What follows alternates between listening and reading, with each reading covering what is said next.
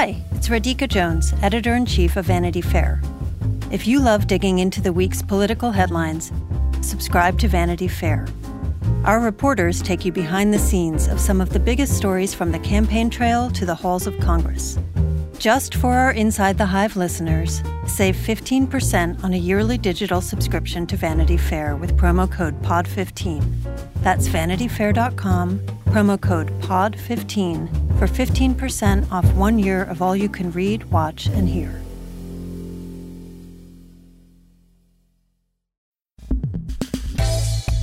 We are back inside the hive with myself, Joe Hagan, Emily Jane Fox.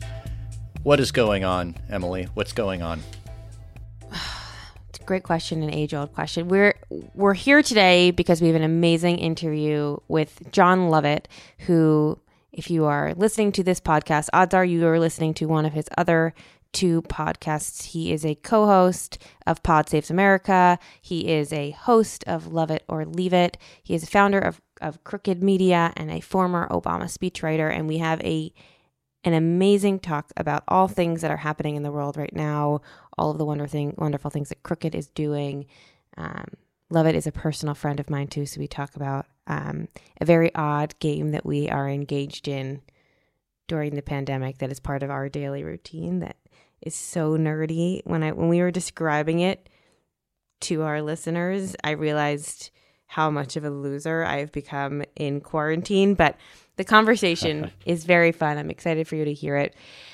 What I'm thinking about today is after this episode, I believe that we, my math may be wrong, but I believe that we only have two more episodes before the election. Could it be?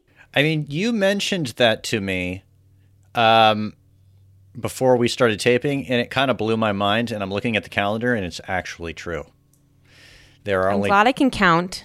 Yeah, well, I mean, you know, in math, you know, we're we're mere journalists, not expected to know anything about math, but uh, it's true. And two weeks to go, and where are we in just pure feeling of the numbers, feeling of the zeitgeist and the tone and the of in the arc of the news cycle? How are you feeling right at this moment? Well, I'm gonna I'm gonna save my pessimism or optimism for a little bit later. But what I will say is that I I actually just can't believe that it's upon us. We have been anticipating this moment for four years, and we've been talking about this election for for so long, um, for so many seconds, minutes, hours, weeks, months now, and it's kind of surreal that it's here. It feels like um, what I would imagine when you and you guys were getting ready to have your beautiful girls or uh, when you're waiting for your book to come out or any kind of big life event that you have been looking forward to and dreaming about for so long and it's finally dawning that feeling of like holy shit it's actually here we're at the holy shit it's actually here moment and that's kind of crazy i can't imagine whatever day that we are able to wake up and know the results of this election, whether that's November 4th or December 4th or January 19th on the eve of the inauguration. I don't know when that's going to be, but whenever that morning is, it's crazy that it is as close as it is. And I'm just, I'm really looking forward to a resolution. Oh, man. I mean, just to uh, exhale would be a revelatory experience at this point. I mean, this week, um, there is a uh, Supreme Court nomination hearings are going on, and dueling um, town halls between Trump and Biden on separate networks. And this is like a slow news week, right? I mean, this feels that's the that's the crazy thing. And I, in my mind, I think about like um, you know when you see, have a series of firecrackers that are all tied together and they just go pop pop pop pop pop pop, and you don't know if that is what the next that all the news cycles leading up to November third could be like that. You know, we just don't even know. But but I'm looking at this like Burisma story that you know the New York Post, Rudy Giuliani, Trump campaign kind of threw out there, and it's just pathetic. I mean, it's a pathetic kind of um, they're just throwing things out of the kind of empty barrel that they have left here.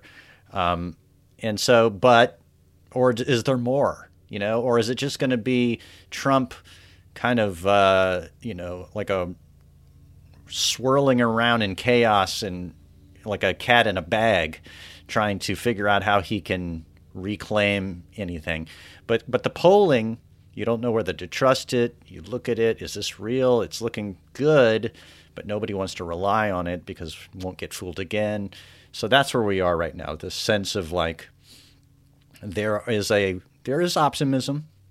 I know you don't want to get into that. I know you don't want to. I just don't like being disappointed. Nobody does. Nobody wants to. I'd rather just I'd rather just think the worst yeah. and Well, then I think be that's pleasantly surprised I or think or that's be right. realistic about it. Right. You want to be vigilant. We're, we want to be vigilant and uh, not be disappointed. Right. But I think that optimism and is can be conjoined with vigilance, and you know you can go into this with a sense of hope. I I, I have to say, watching.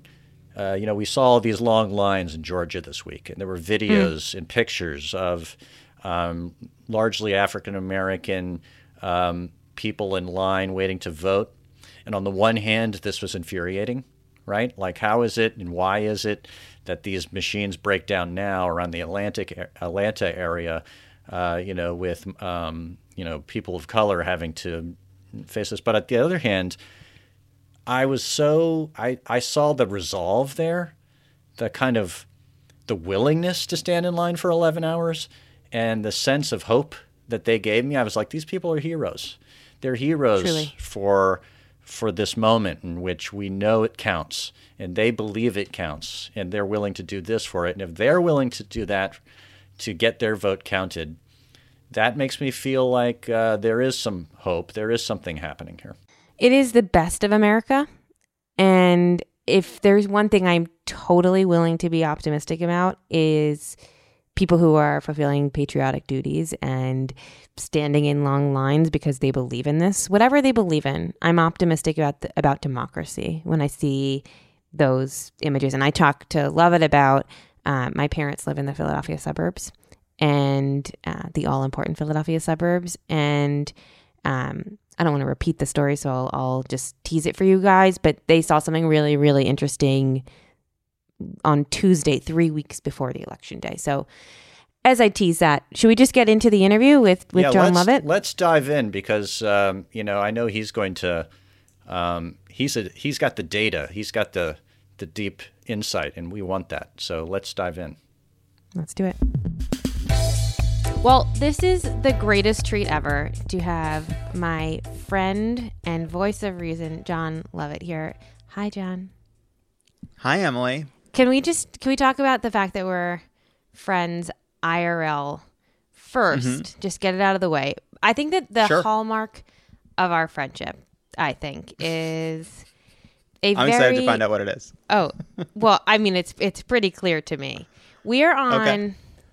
I would say, eh, we're on a very active text chain that Yep. started with a very novel competition. I'm really proud of us Mm-hmm. for creating what we created. Um, we play the New York Times spelling bee, but we play it in an interesting, unique way. Do you want to explain what we do? Yes. so there's a group of us, and basically, at a certain moment in the early evening, a bell is rung. One of us will say, It is time for the bee. It is time to be. And then we will get as much of a quorum from this text group together, and someone will say, in three separate messages, ready, set, go, and then we will race uh, to complete the New York Times spelling bee puzzle to genius as fast as humanly possible.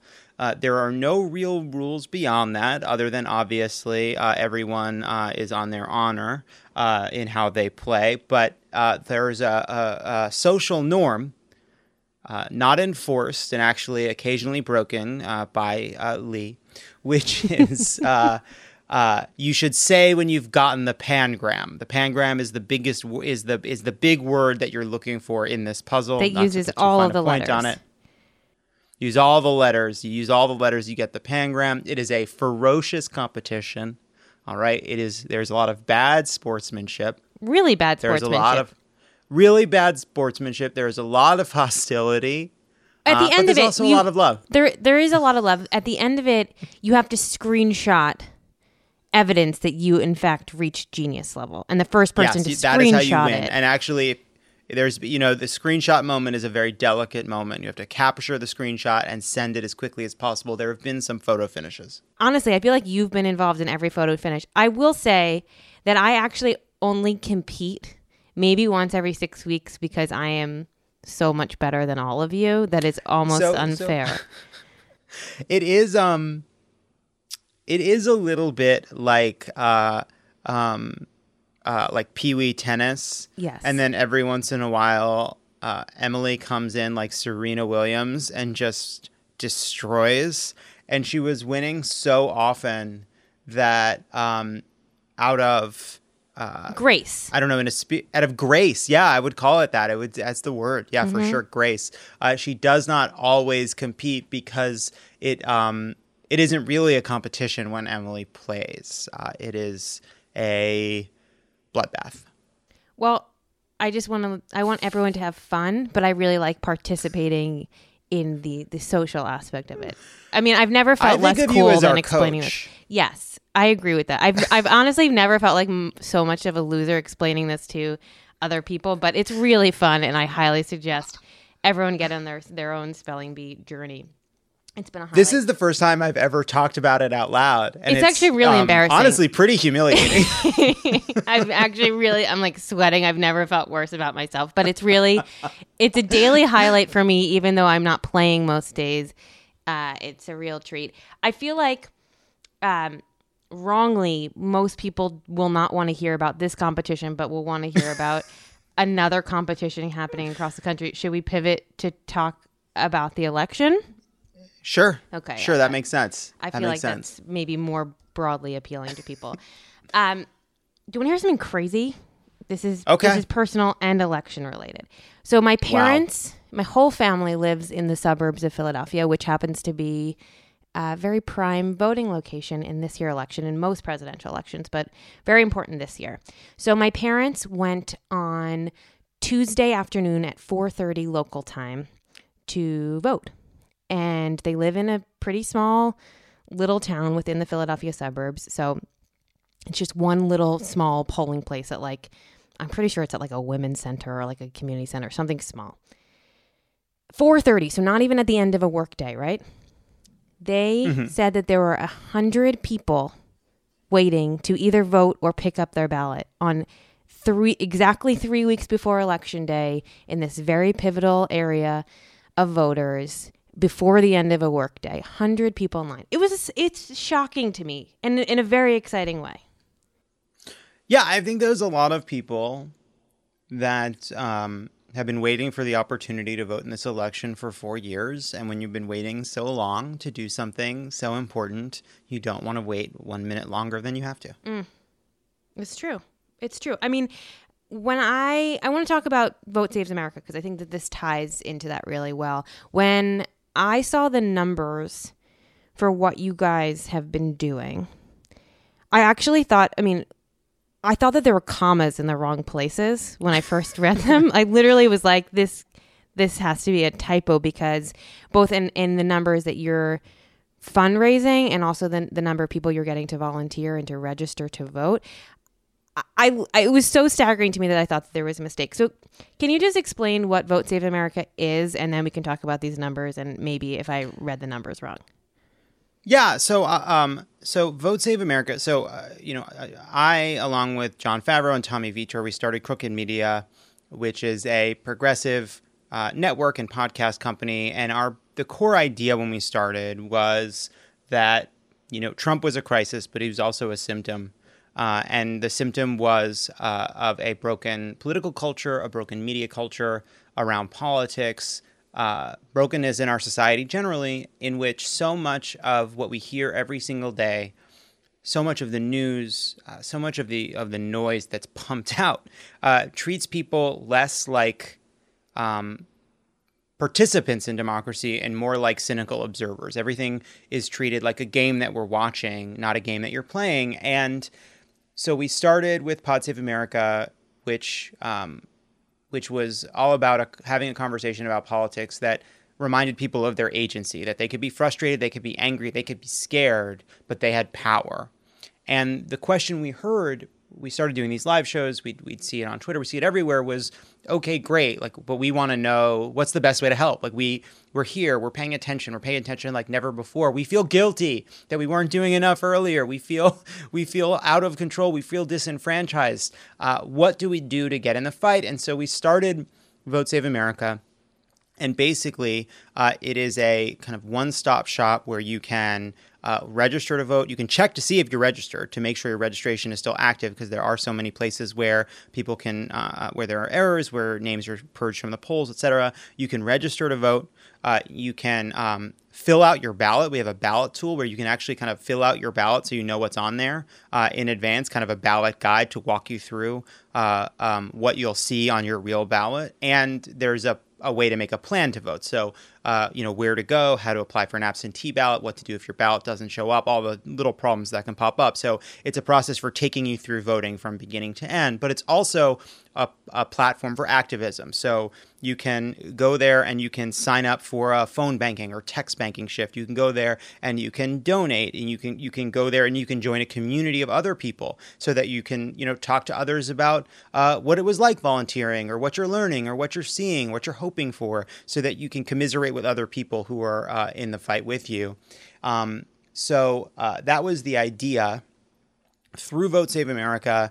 Um, hundreds of thousands of people have checked their registration. We've registered uh, over 50,000 and maybe 60,000. I uh, the numbers are changing, but we were able to register 50,000 people, which is a huge number. Mm. Uh, and then through our Adopt a State program, where you know, one question we heard over and over again is like, I live in a blue state. I live in a red state. You know, we have a lot of listeners in California and New York, and they're like, well, I want to be involved in the presidential election or I want to be involved in a close Senate race. Uh, what's a way to help? And so we created something called Adopt a State, where you could pick a swing state, uh, Wisconsin, Michigan, Pennsylvania, Arizona, North Carolina, Florida, and you could adopt that state, and we would send you weekly kind of steps you could take to help win in your adopted state. That was something we were going to do before coronavirus, but it became even more important after because people were looking for a way to help from their couches, from their homes. So um, that's been a really important resource. But through that program alone, we signed up 300,000 volunteers, which is just a massive number. And I don't,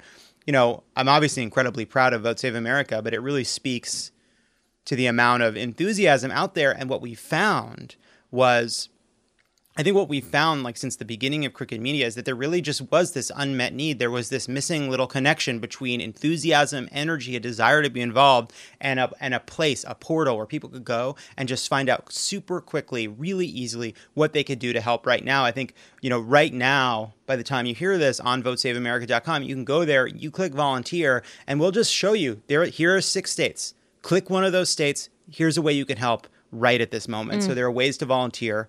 Uh, and then finally, it's been a, a fundraising portal. And our promise to people has been from the beginning like, we will do our best to point you to the places where your money can make the biggest difference. So mm. we started a Senate fund to target the most competitive Senate races, and we were able to raise, uh, I think, $32 million at this point for those. You know, we, the number has shifted because we, we go to where the resources are most needed, but about 14 Senate races, competitive Senate races, to get, you know, sometimes $2 million, sometimes more, into these races where that money is a huge, huge amount and can make a difference in the home stretch. We've done a housekeeping fund, which basically targets uh, uh, roughly a dozen house races where right now the money is needed. And you know that if you donate to that fund, it's going to go to the tightest races, not just tight races, but races where the money will go the furthest. We're doing the same thing with something called our, our Fuck Jerry Mandering Fund. Little play on Fuck Jerry Mandering. uh, and that goes to local races. So right now, that money is going to incredibly close competitive races in Texas because just, you know, a, a, an influx of money into a legislative, a state legislative race in a place like Texas can make all the difference. And if we flip the Texas legislature, we are able to redraw the maps after the census is done to make sure we can kind of put an end or reduce partisan gerrymandering across the country. So these are the kind of things we've been doing. It's a portal about voting. It's a place. It's a it's a it's a it's a place where you can find ways to volunteer right now, and it's a place where you can donate and know that your money will go the furthest.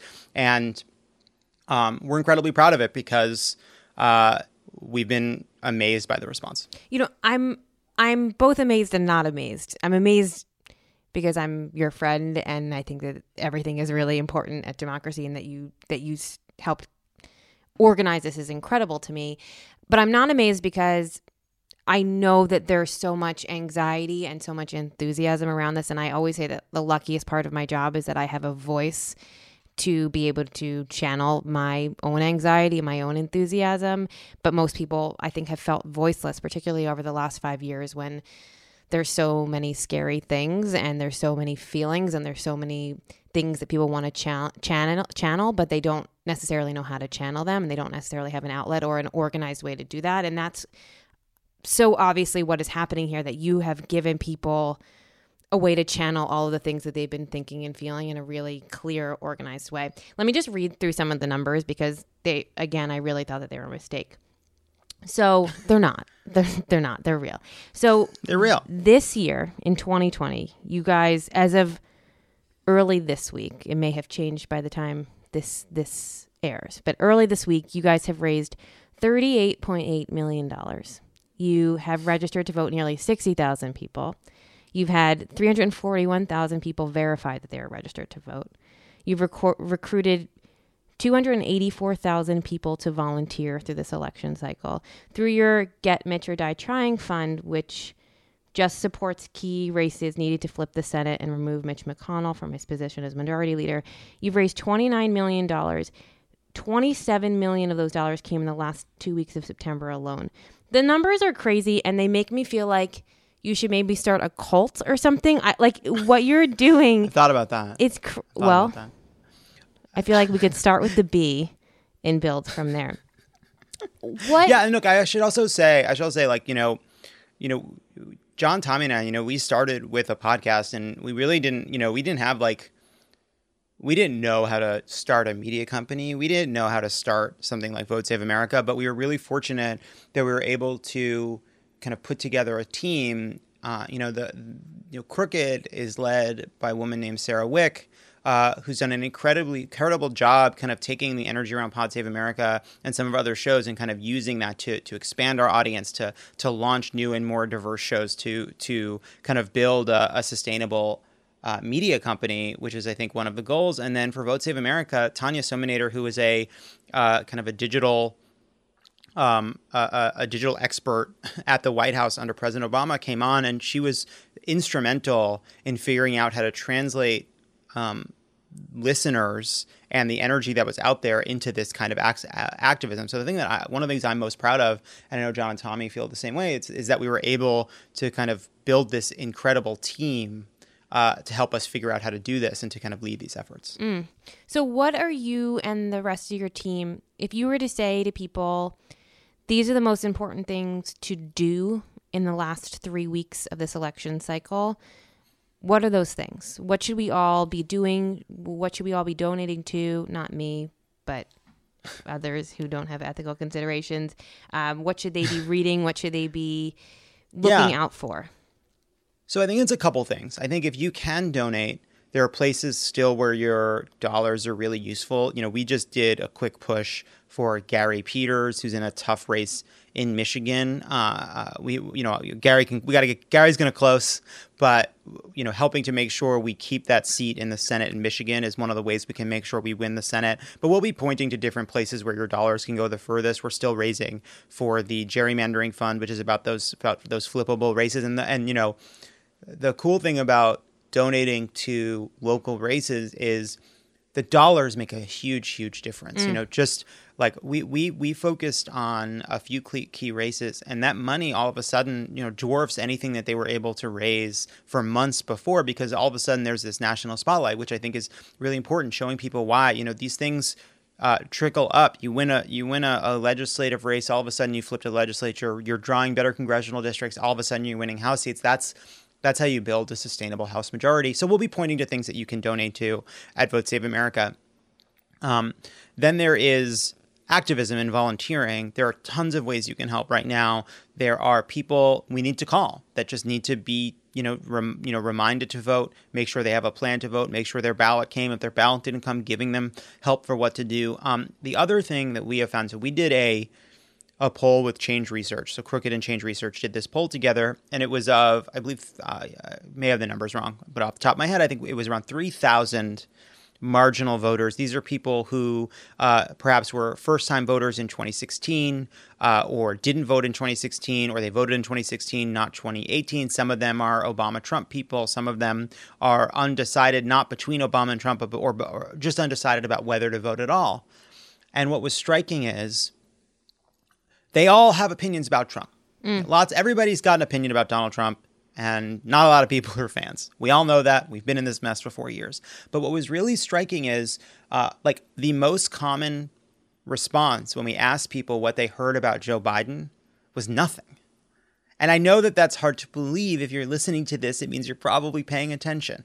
But there are a lot of people out there that are really open to voting for Joe Biden, but they really don't. They don't come to it with a lot of the um, kind of partisan expectations that you may come to it with. They don't have a lot of information.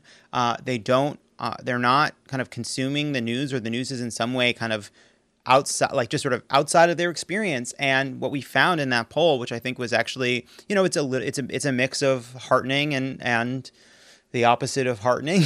but I guess disheartening simple, would be the be the disheartening. that's the word. See, that's why you win the bee. There you go. That's why you win the beat. You always a, have to I was think, a writer. You have to. I know it's of, disheartening. He's exactly right.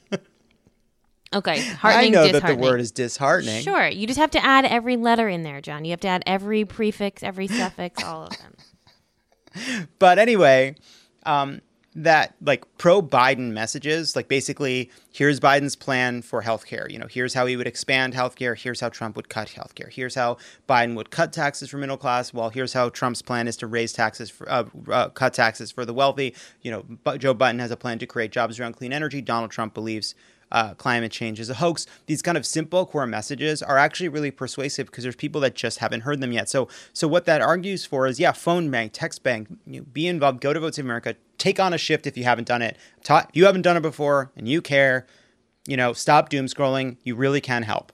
But what you can do that's really important that not enough people do, I'm talking about myself, I don't do this enough.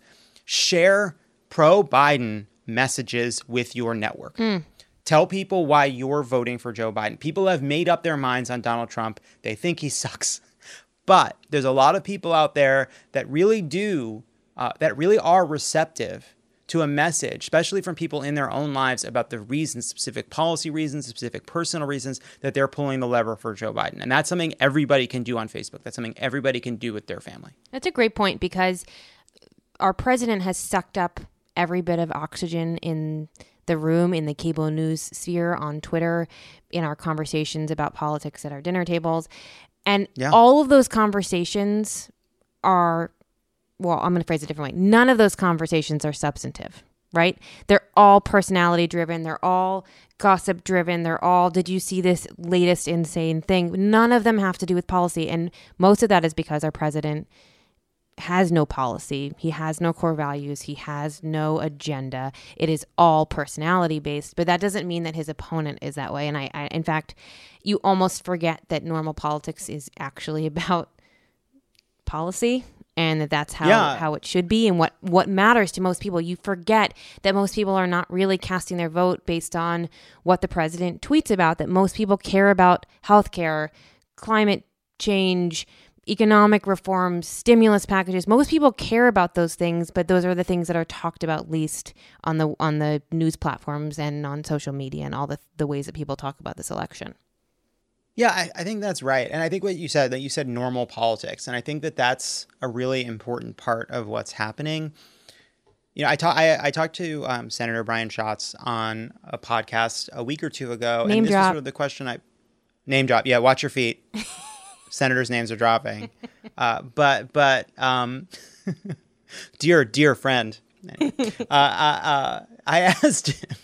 I was I said you know there's this strange part of this election which is poll after poll shows that the most pers- the best issues for Democrats to fight on right are kind of core economic issues.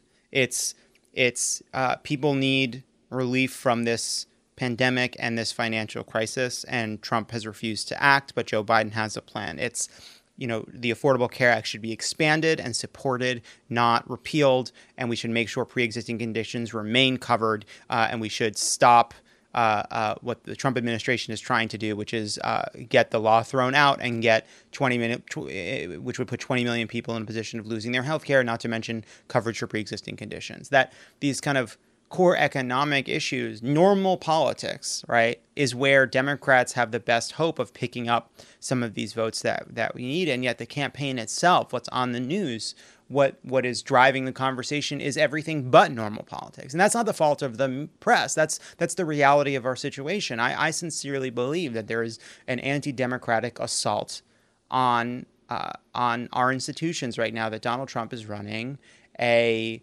you know, a, a campaign against voting to delegitimize and voting and to sow chaos to make it possible for him either to slink away without accepting defeat or muddle the results enough to remain in power, which is something I am quite quite hopeful and sure that if everybody votes, we can stop.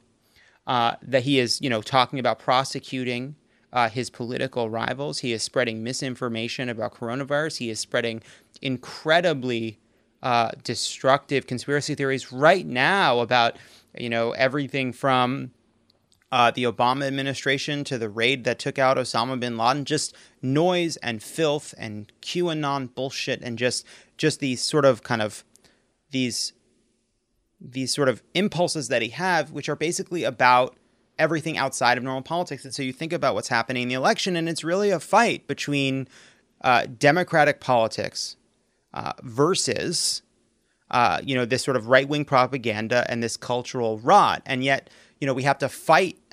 It's this strange thing where even as we know that this is a fight not not a race inside of, but a race for democratic politics. The most effective strategy for winning that fight may just be to fight a completely ordinary campaign. Mm. And my what I what I was saying to to to to and, and that's you know and what Senator Schatz was saying was basically look, people are hurting. They they need answers for for for you know their material challenges right now. They're in a, a, financial crisis right now. They're worried about their healthcare right now. But I do think it's worth all of us thinking about if we can get to the other side of this election, and that's still a big if. Like those propaganda forces, those cultural forces of cultural rot, they're really strong, and, and Trump can still win. But if we can get to the other side of this thing, we need to start thinking more uh, openly. We have to have talk more openly about what we do to kind of reaffirm our kind of core values around democracy itself. Like, why are these values, why are these sort of what are dismissed in a lot of punditry as like process, why are these things not important to people anymore? How do we revive those kinds of civic virtues? Because I think the decline of those virtues, you know, the spaces that have opened up, the cracks that have opened up, like that's the that's where Trump snuck through. Mm. This is Inside the Hive The 2024 election means this year is going to be chock full of drama and nail biting suspense. You deserve a politics and news podcast, expert analysis, no spin, no BS, just trusted journalists talking about what you need to know. I'm David Plotz, and each week on Slate's Political Gabfest, I sit down with the New York Times' Emily Bazelon and CBS News' John Dickerson to do just that. Join us as we unpack the latest in politics, news, and the courts. Listen to the Political Gabfest every Thursday, wherever you get your podcasts.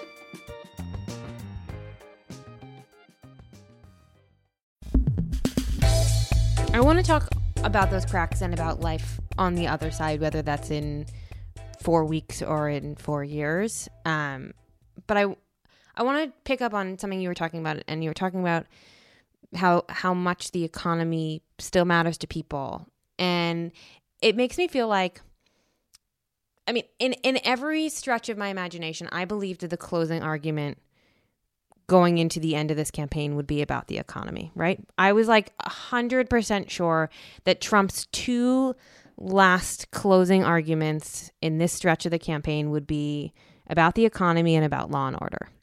And I mean, partially because the law and order message has been drowned out by the fact that our president became a super spreader, an infected super spreader that sort of went away. But the economy is not the booming bastion that he had hoped it would be at this point.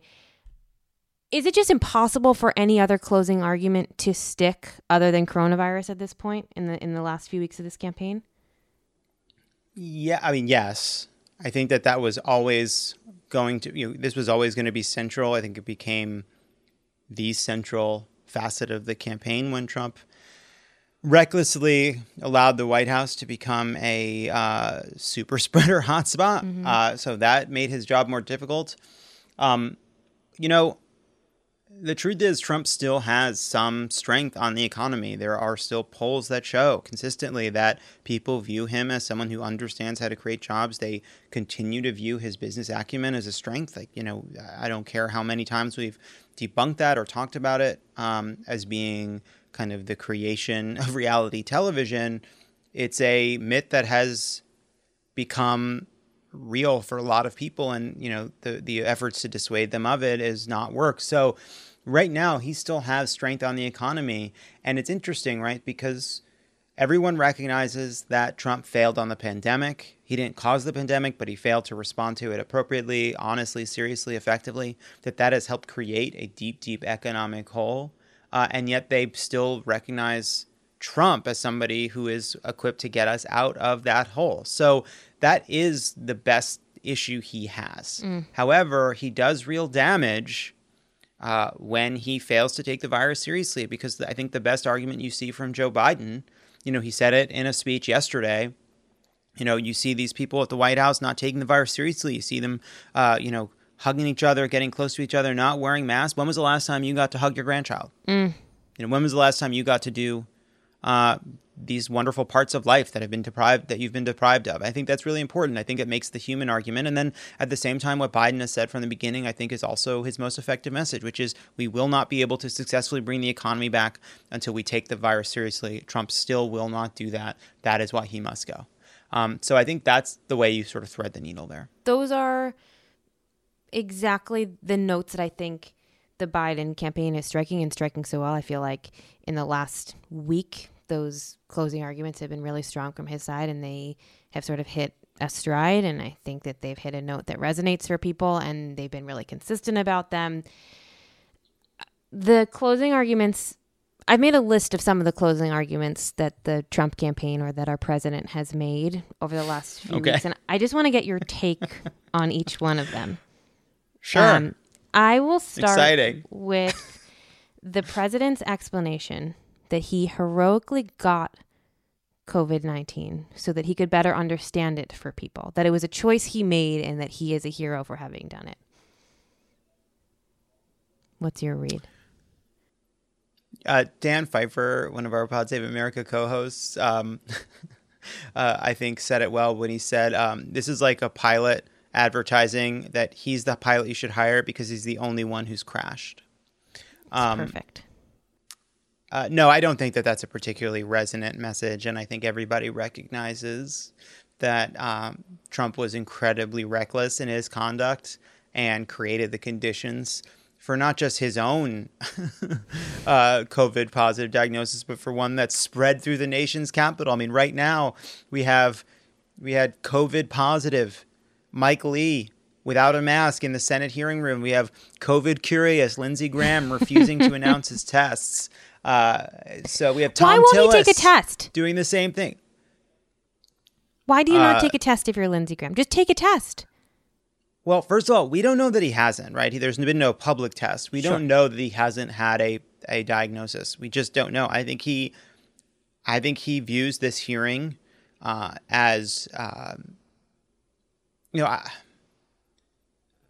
it's incredibly reckless and selfish and narcissistic. But one thing we know about Lindsey Graham is this Senate seat is his whole life. He is defined by it. He will do anything to keep it. He doesn't know who he is outside of it, and it propels all of his conduct from from kind of uh, going from being honest about Donald Trump to becoming one of his top supplicants to announcing to the world, hold me to my words if I ever go back on my promise not to confirm injustice in a in an election year, to becoming the chief cheerleader for that uh, nomination. I think that he is someone motivated entirely by, you know, it's funny we say power, and I do think it is about power, but I think it's even less. It's I don't. I think it's even more primitive. It's it's prestige. It's the only way he identifies. It's it's where he. It's it's it's if he is not a senator, he doesn't know who he is, and everything is subsumed by that important mission of of maintaining that role. When you put it that way, it seems even more pathetic than it previously did, and I really didn't think that it could get much lower. So, thank it's you. it's pathetic. It it's really is. pathetic. it is. It's what it is. Um, speaking of pathetic, I have another closing argument coming from our president. Okay. Um, I'm curious what you think about the reporting from the New York Times over the weekend from Maggie Haberman that the president really strongly considered leaving the hospital with a Superman T-shirt on underneath his regular president clothes to unveil the Superman logo as a show of force and strength to the American people. So, uh, so here's what I think about this. I think I think two things. One, this was going to be like his Willy Wonka moment, and one thing I always remember is, so Gene Wilder demanded that be part of the film. He demanded that he walk out with a cane and then fall down and jump back up. And the reason he wanted to do that was not because he wanted his character to show how strong he was. He wanted to do that because he thought once you do that, no one will ever know if this person is telling the truth ever again. So I find it to be an uh, oddly uh, fitting metaphor that Donald Trump wanted to embrace. That's one note on that. The other piece of this is I think if you've overcome an illness and you're proud, right? And your family is going to have a, a celebration for you. Uh, you know, I think that's sweet. If you want to do a, a funny little moment with your family where you pull open your shirt and you're wearing a, a Superman t shirt under there, I think that that could be almost sweet. You know, I get it. However, you don't do that when not only did you overcome an illness, but your recklessness almost killed a bunch of people. Like Chris Christie was in the hospital for a full week. Seems like he was in a pretty bad way. A lot of people got sick. A lot of families and children were put at risk. We still don't know the full cost, the full toll of Donald Trump's recklessness. So this is not about somebody showing how strong they are. This is about a drunk driver who hit a school bus wearing a Superman t-shirt after they leave the hospital. Have some fucking shame. Well, yes to all of that. I also want to just note that the I don't believe in all of my reporting on the Trump family that the Trump family has sweet, funny little moments like that together in private. I don't think so either. I just I just don't think that that's what happens there. I, one of the more disturbing aspects of this, and there are many to me, is the idea of President Trump in a T-shirt. Period, let alone a Superman T-shirt. I just I I really can't picture it. I guess maybe a golf shirt he wears sometimes, but the idea of him in like a logo T-shirt just doesn't totally sit well. yeah, I agree. This is Inside the Hive.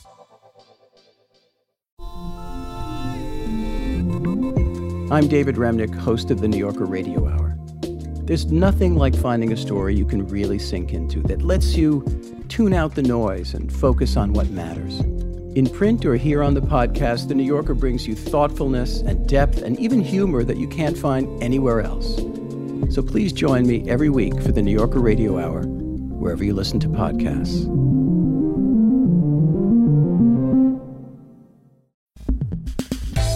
The last closing argument that I want to run by you that I think is the most serious and and certainly is the one that's getting the most oxygen is about uh, Joe Biden court packing.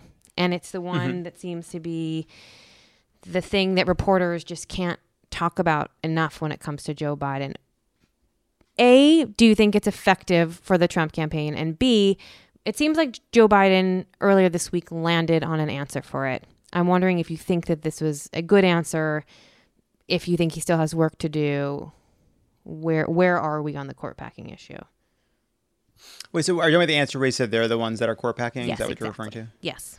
Yeah, I, I think it's fine. I, you know, look, I, I I don't think, you know, Mike Pence in the debate made this point about, oh, you know, plagiarizing. Like, uh, you know, this race is not being fought on issues like court packing, procedural process questions like that, norm questions like that. Look, if we were going to fight this campaign on norms and institutions and preserving uh, um, the function as it currently exists of, say, the courts. Like the the election would sound and look very, very different already. Um, I think his answer is fine. I think I understand why they're being asked. I think it has been a bit of a shifty answer up until then, and we know why they don't want to answer it. Right? That, that it's um like we get the politics of it. You say you're you say you want to do it, all of a sudden it's a cudgel against uh, uh, Democrats. You say you're against it, it's a it's a kind of tacit acceptance of the nomination. Um, I think the probable the reality of it is that Joe Biden's, of course, Joe Biden is an institutionalist. He's a consensus builder and an institutionalist. Of course, he's reluctant uh, to embrace the idea of adding seats to the Supreme Court to make up for kind of conservative rule and the successful conservative project to take over the courts over the past four decades. That said, I do find it interesting that this has become a cudgel for Republicans against Joe Biden when in the debate Mike Pence was asked point blank, What do you want to happen after Roe v. Wade if Roe v. Wade is overturned by a conservative Supreme Court? And he completely dodged the question when uh, we've been watching for four decades as they've been fighting tooth and nail to get to the point where Roe versus Wade can be thrown out and they can criminalize abortion. That is the goal. That is the stated goal. It is only not the stated goal during these kinds of nomination fights. So it's interesting to me that one hypothetical follows Joe Biden around about conceivably in the future adding seats to the Supreme Court so that the rulings can be more favorable. When another hypothetical, which is, hey, this thing you're trying to do, what happens if you succeed, is not something that follows Mike Pence around. I think it speaks to, like, you know, we talk a lot about liberal bias, and there absolutely is a something like there is a difference in the way mainstream news treats liberals and treats conservatives, but it's not a bias in favor of liberals. It is a it is an unspoken subconscious at times treatment of Democrats as protagonists and Republicans as antagonists. And that doesn't always work for the Democrats' favor mm. because they're held to a much higher standard. They are they are expected to behave like we'd want somebody on our team to behave, and, and instead of instead of judging both uh, both sides uh, the same way and holding them to the same standard. So uh, that is very frustrating to me. That said, um, uh, like I think that that answer about Republicans being the, the the court packers is a good one. I think it sends the right message, and um, my assumption is that this is not going to be central to this race for the final two weeks. Sure. I mean, it's not central to this race because we're in sort of a an extra political period. I think it right. just it just as we talked about, it's it's just not politics as normal, and it m- leads me back to what you sort of poked at earlier about what happens post Trump, whenever that may be. Let's let's for the sake of argument, though, as a as a true realist turned pessimist, I, I don't know that that's going to happen in a few weeks. But but let's assume there's a Biden presidency in the next few weeks on the horizon. What happens to Senate Republicans? What happens to congressional Republicans? Are they held accountable for the fact that they carried this president's water for the last four years? Are they facing the music, or does it just exist like nothing ever happened and, it, and it's Washington as usual? Huh. Yeah, look, uh, you know, if history is any guide, there will be an incredible look. I, and I hope, I hope we live in this world, right? This is the ideal scenario, and we have to do everything we can in the next two weeks, and we shouldn't take it for granted. All caveats aside, but I'll, I'll go there with you, having now done those caveats. Sure. Um, I like, I'll just be honest. Like, even as you asked that question, I think this is my this is sort of my response to it, and I'll just be honest in that like I'm I'm thinking about this out loud. Like I have not just in how I've been thinking about life after this. I've been not thinking about it in terms of accountability for the Republicans who went along with what Trump did. Mm. I care less about accountability, honestly, especially because I have little hope for it, and more about incentives for the future. And so I think when we talk about will we hold Republicans accountable for their support for Trump, I think another way to think about that is will we address the broken, ugly, anti democratic incentives that led a bunch of these Republicans to decide it was in their craven, personal, amoral interest to embrace somebody like Trump? I think that matters for, for Congress and, and, and it matters for what Republicans do. It also matters because there's a lot of ambitious, craven people watching, right? The Josh Hawleys, the Tom Cottons, the Ted Cruzes of the world, uh, they are paying attention. And so to me, you know, we have to look at all of these forces, right? Right wing propaganda and the and the role that it plays. The the failure of Facebook to address the spreading of, of, of misinformation and hateful rhetoric and and uh, kind of devices radicalizing um, material on their platform. Same goes for YouTube. Same goes for Twitter. Uh, we have to think about all of these problems because to me, you know, I want us to, we have to do a little bit of looking back. We have to make sure that in an effort to, to sort of move beyond what happened with Trump, we don't forget to do the hard work of getting to the bottom of the crimes and the malfeasance because the only by actually doing that work will we understand the guardrails we need to put in place to prevent the kind of abuses we've been through from happening all over again because if we don't put up those guardrails, they just will happen again. What are those um, guardrails? Um, and, well, so you know, I, you know, there's a the the Democrats have a proposal. Um, you know, I don't consider myself an expert in it, but it's like you look at the pardon power, right? There needs to be more transparency around the pardon power. There needs to be more firm dividing lines between the president and the Department of Justice. There needs to be uh, more disclosure, more anti corruption measures that protect us from what Donald Trump has done. There needs to be uh, more to uh, make sure that when the president is engaging with foreign uh, um, uh, uh, leaders and foreign adversaries that we have a better understanding of their personal financial interests. There's a host of things that I don't feel expert in that need to happen.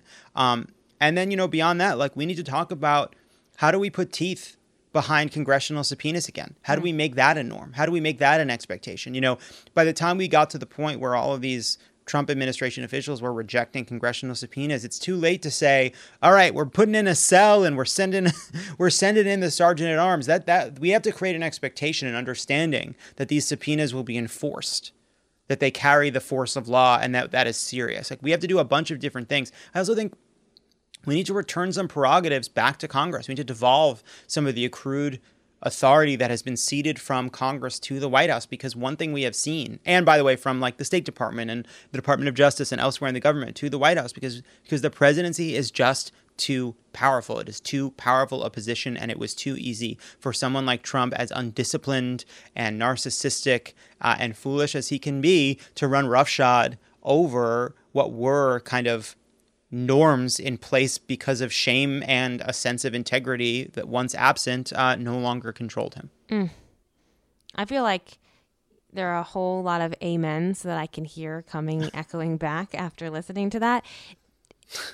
I think you've given a playbook for what to expect in the next couple of weeks and then what to expect in in what may be the the months and even years after this coming election what we should hope for in the ideal s- circumstance. I have one last question for you. And this one mm-hmm. comes from a little bird in my house who urged me to dig way back in your personal archives. Uh, wow. Uh, it struck me. So I think six years ago, you worked in Hollywood on a little television idea. The uh-huh. plot of which sure. was based on, quote, an unraveling United States of America when partisan division comes to a head on the day of a presidential election. What starts off as a normal Tuesday ends with a season on the brink of civil war. Unquote. So it seems like you're an oracle who maybe predicted sure. what we're going to face on November 3rd. Given your prediction powers that you may be a little bit psychic, what are you expecting to wake up to on November 4th? And the weeks beyond that? Uh, so yeah, look, I had, I don't think, look, I don't think you had to be a, um, a soothsayer to understand that parts of our politics were unraveling before our eyes. That's, I also will tell you, I'm not in, I don't want to make any predictions. I think we all got ourselves in trouble by uh, worrying a little bit too much about what would happen instead of what should happen in the run up to 2016. I love that uh, answer. That said, that said, I think our job. I'm literally just going to dodge this question. I'm just going to say, here's the thing. You're our a politician, job, aren't you?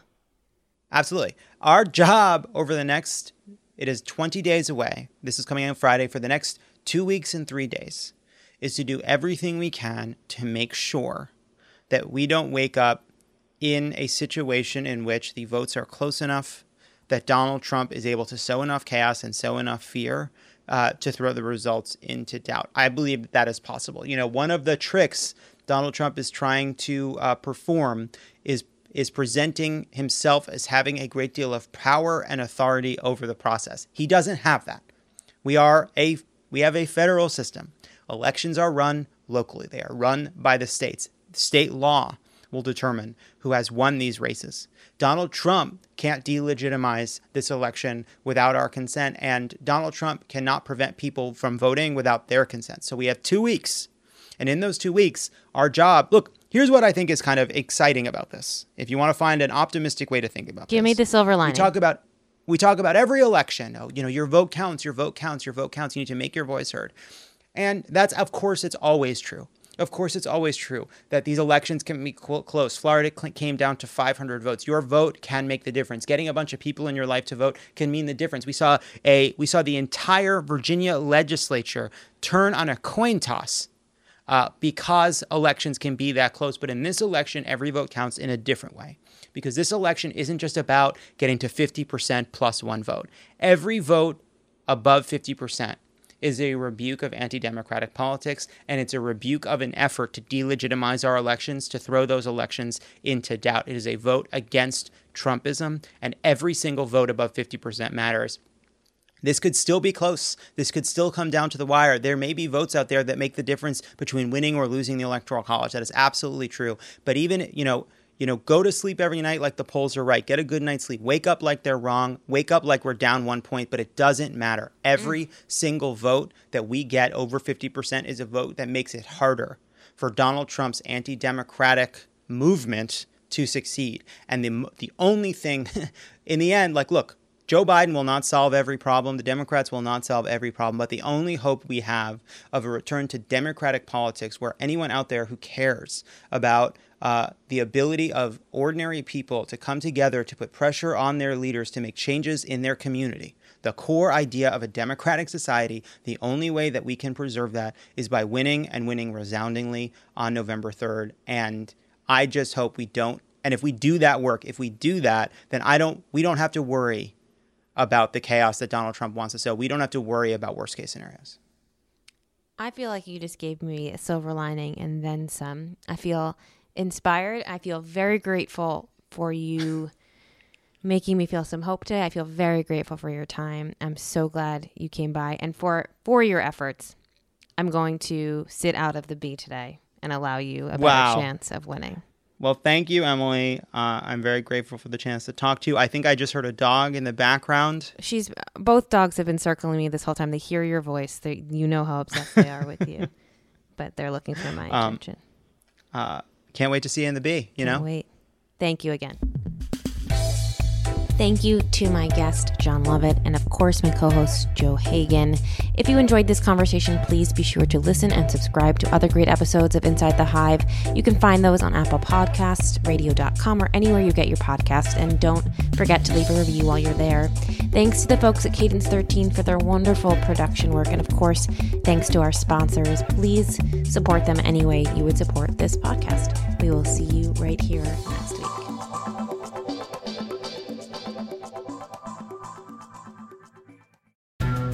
And if you are watching this video, either I'm dead or I'm in a very, very, very bad situation. She said, Oh my God, I can hear gunshots. I can hear men outside. Where are they? What have they done to them? Are they dead? Are they not dead? There is one suspect her father, the Sheikh. It's Madeleine Baran from In the Dark. We've teamed up with our new colleague, Heidi Blake, at The New Yorker to try to answer a question about one of the richest men in the world the ruler of Dubai. Why do the women in Sheikh Mohammed's family keep trying to run away? There's five policemen outside and two policewomen inside the house. So basically, I'm a hostage. And he reminded me that Sheikh Mohammed can get me anywhere. Because you're a rich and powerful person, you can effectively break any law you want in our country and get away with it. The Runaway Princesses is available now. Follow In the Dark wherever you get your podcasts.